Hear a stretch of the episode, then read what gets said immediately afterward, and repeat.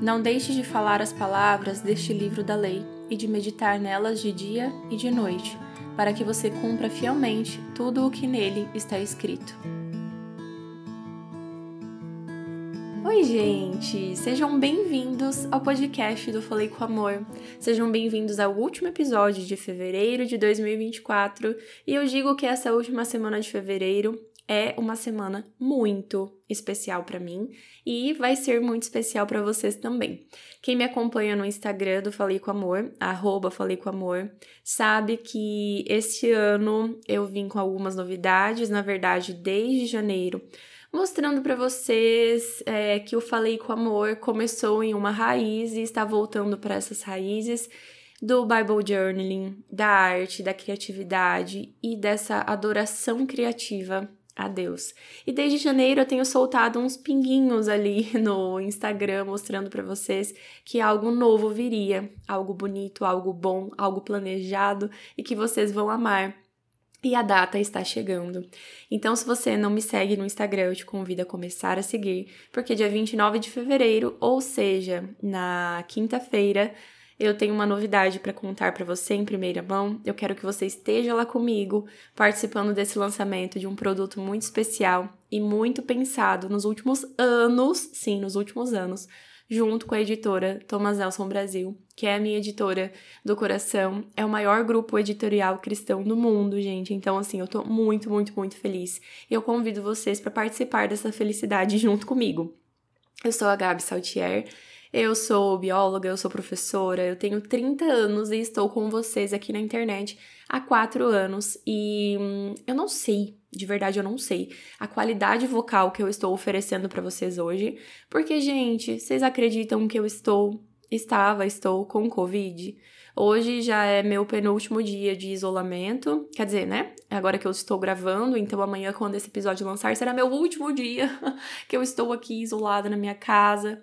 É, até assim, dormindo separado do marido, porque ele não pegou, acreditem, né? E, assim, falar pra vocês que eu passei uma semana... Os três primeiros dias foram bem difíceis, porque o sintoma mais forte em mim foi a dor no, foi a dor no corpo. Tanto que eu achei que seria dengue, e aí, não, fui...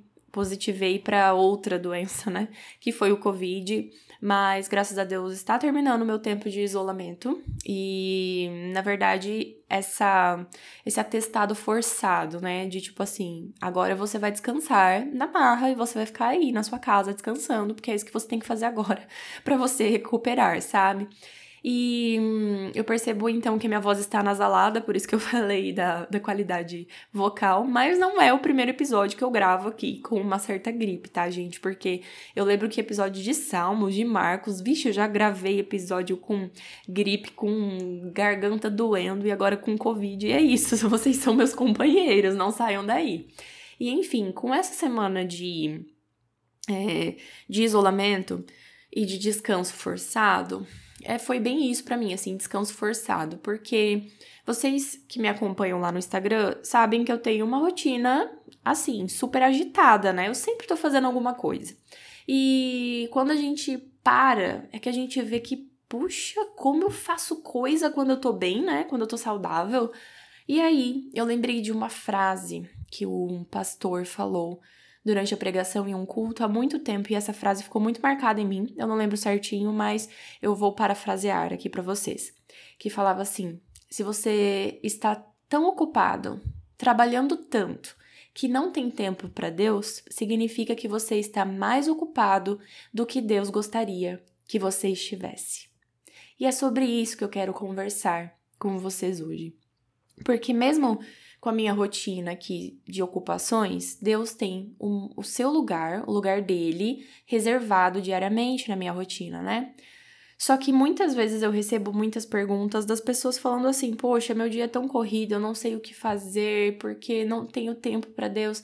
Então, poxa, se não tem tempo para Deus, é porque você está se ocupando tanto, assim, que Deus não quer que você esteja tão ocupado que não tenha tempo para ele, sabe?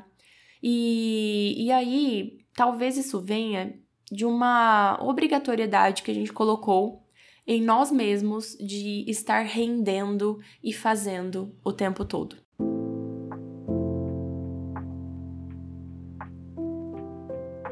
Durante essa semana de descanso forçado que eu tive, em diversos momentos dos dias, de sete dias de isolamento e atestado, eu percebi que eu me propunha a fazer algumas coisas. Ah, eu vou tentar trabalhar ali no computador. E logo me dava muita dor de cabeça, como sintoma, né? Ah, não, então eu vou tentar dar uma varridinha na casa. E olha, vou te contar que o fôlego faltou, isso nos primeiros dias. E aí eu percebi que muitas vezes estar deitada ou sentada no sofá, assistindo alguma coisa que eu gosto, ou tirando um cochilinho, me deixou com uma sensação de que eu deveria estar produzindo e eu não estou. E isso vem de uma rotina muito agitada que eu tenho, que ainda assim eu chamo de uma rotina equilibrada. Ai, tá, eu tô tentando colocar panos quentes aqui na minha rotina, mas muitas vezes eu tenho uma rotina que é uma loucura e que talvez não é o ideal, não o ideal que Deus gostaria que eu tivesse. E esse é um episódio muito transparente, um episódio sem roteiro algum, justamente para eu ser transparente aqui e vulnerável junto com vocês, porque todos nós temos algum problema para contar, né? Para compartilhar e, na verdade, aprender com eles. Eu percebo que muitas vezes a minha rotina é tão pesada porque eu já acostumei a dar conta de tudo e de fazer muitas coisas.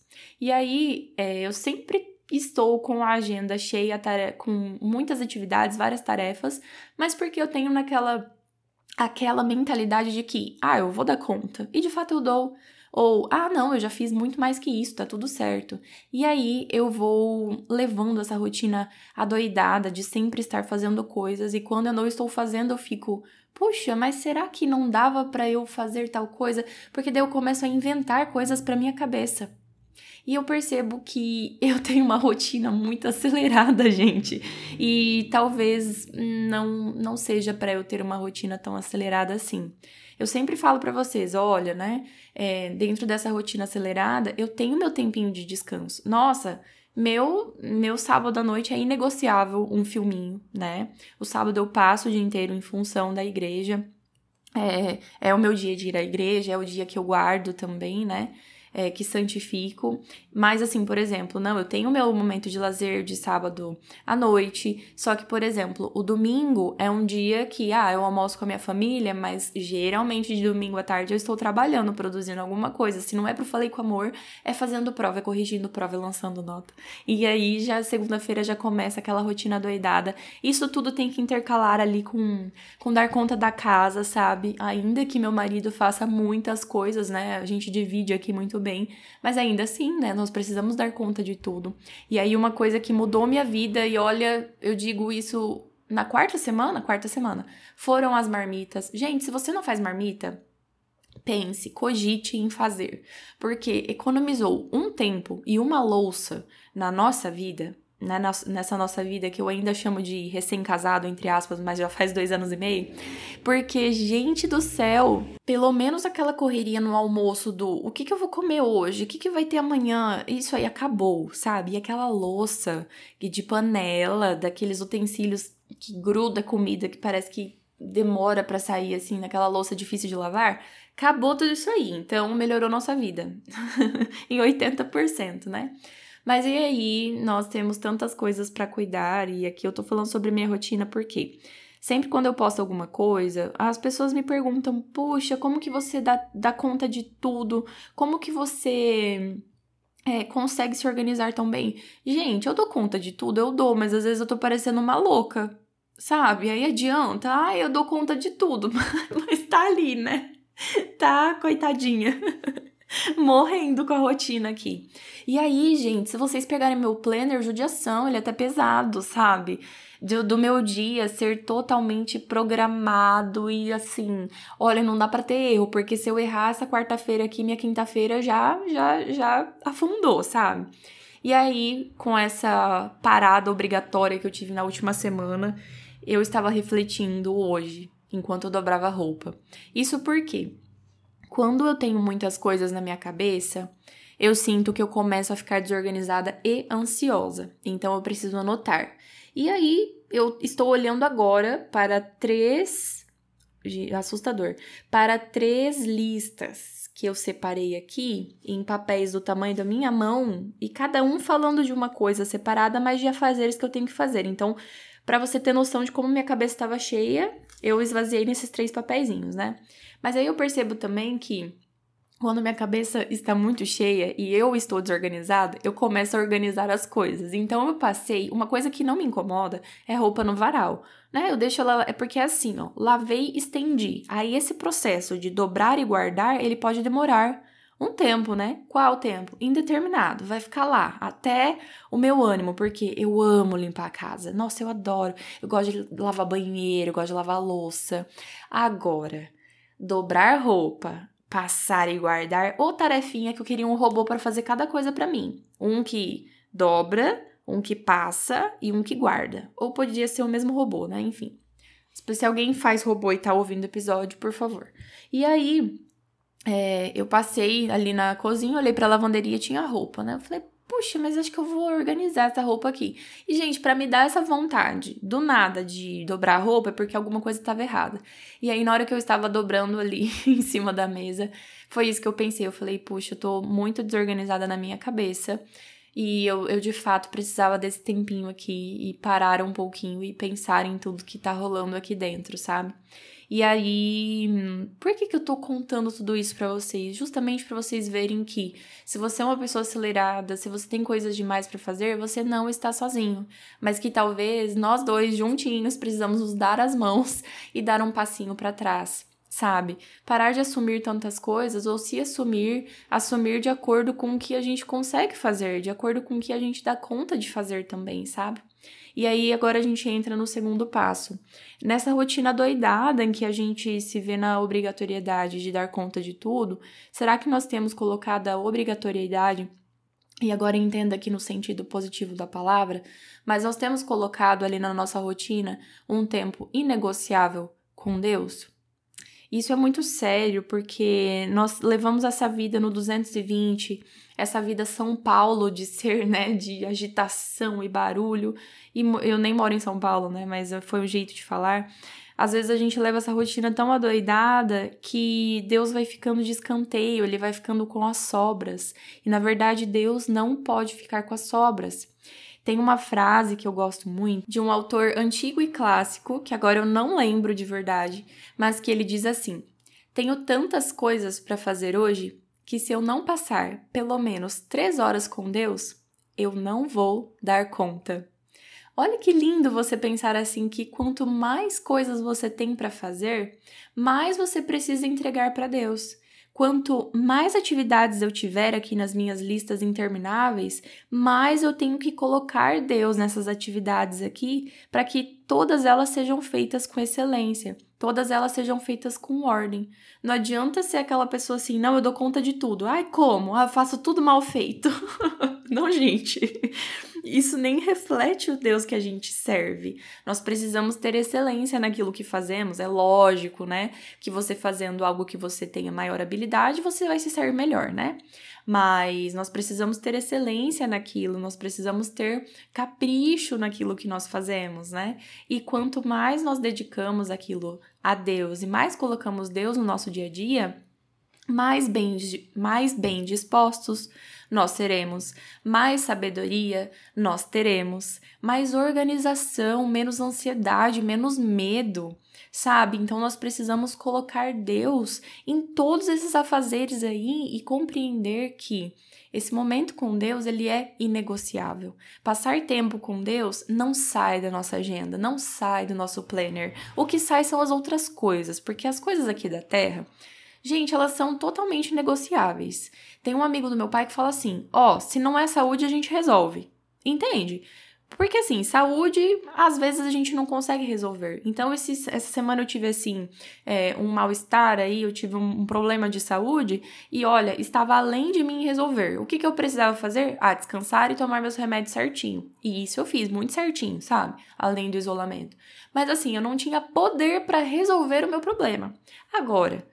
Se não é saúde, o resto a gente resolve, gente. A verdade é que em muitos lugares que a gente vai, nós somos substituíveis. Mas no nosso momento, no particular com Deus, não tem como você substituir a sua presença com Deus. Não tem como você terceirizar a sua responsabilidade. Então, não, hoje meu marido já passou um tempinho com Deus, então como somos uma só carne, esse tempinho se estendeu pra mim também. Não, não adianta. Você tem que passar o tempo com Deus, seu marido tem que passar seu tempo com Deus. E olha só, quando ambos passam, seu casamento será um casamento melhor. Ah, eu vou passar um tempo com Deus hoje, então eu serei melhor no meu trabalho, eu serei melhor como professora, eu serei melhor como amiga, como esposa, como filha, para quem for o caso, como mãe. Então, quando nós dedicamos os nossos afazeres a Deus, nós somos melhores naquilo que nós nos propomos a fazer. Mas, além disso, nós mostramos que quem coloca a ordem, quem direciona a nossa vida é Deus, e que o nosso maior interesse é que todos esses nossos afazeres, as nossas coisas, tenham assim como objetivo a eternidade. Agora, olha só que triste, Deus envia o filho dele por você para hoje você falar assim, puxa, nossa, hoje não vai dar, eu tive um dia, mais um dia, então hoje não vai dar não, Deus, é amanhã. E aí você vai jogando pra amanhã, pra amanhã. Aí chega amanhã, você fala assim, nossa, eu não fiz ontem, não fiz hoje, eu sou um fracasso mesmo, não vou fazer mais, não vou mais ler a Bíblia, não vou fazer oração, não quero ficar perto de Deus, porque daí você desiste. Gente, não é assim. Todos os dias Deus está te esperando. E não é como se hoje você não conseguiu, né, porque você é falho e nós precisamos de ajuda todos os dias para lutar, assim, contra a nossa carne, contra a nossa preguiça, pra, contra nossos afazeres, né, nossos lazeres para estar com Deus. Mas o dia que você falha, não é como se Deus olhasse para você e falasse assim, não quero mais saber de você, não. É aí que Deus te olha e fala, poxa, deixa que eu te dou o descanso que você tanto precisa hoje. Porque é uma rotina tão cheia que não tem tempo para Deus, não é desejo de Deus. Deus quer que a gente tenha uma rotina equilibrada, uma rotina que tenha descanso também. E se descansar fosse fácil, não era mandamento, né? É, Deus mandou a gente descansar. Se fosse facinho, facinho a gente parar essa rotina doidada que a gente leva, Deus não precisava ter colocado um lembrete gigantesco pra gente e não precisava ter descansado também para nos dar o exemplo que nós também precisamos parar. Essa semana eu percebi, eu também preciso parar. Poxa, eu também preciso parar e quando eu não estou bem de saúde, aí sim que eu tenho o direito de parar e eu não preciso me sentir culpada por causa disso. Não preciso me sentir desorganizada por causa disso. E esse episódio é pra você, mas é muito pra mim também, pra eu me lembrar que se tem três coisas ali de afazeres, eu preciso dedicar três vezes mais de tempo no meu tempo com Deus, no meu tempo de oração, colocando Deus em primeiro lugar, no top um, em tudo que eu tenho que fazer e para quem eu preciso entregar todas essas mi- as minhas atividades. E eu comecei o episódio com Josué um. Não deixe de falar as palavras deste livro, da lei, e de meditar nelas de dia e de noite. Então, gente, não deixe de falar essas palavras, não deixe de meditar nessas palavras, não deixe de lado esse momento com Deus, não negocie esse momento com Deus, porque nesse mundo tão turbulento, tão cheio de coisas para fazer o tempo todo, tão cheio de doenças, tão cheio de atividades e de cobranças que a gente mesmo faz para nós mesmos, Deus olha pra gente e nos oferece as três coisinhas que a gente mais precisa. A primeira delas é paz. A segunda é descanso. E a terceira é salvação. E todas essas coisas ele nos oferece todos os dias. Basta nós abrirmos o nosso coração todos os dias também. Fiquem com Deus. E um beijo da Gábi.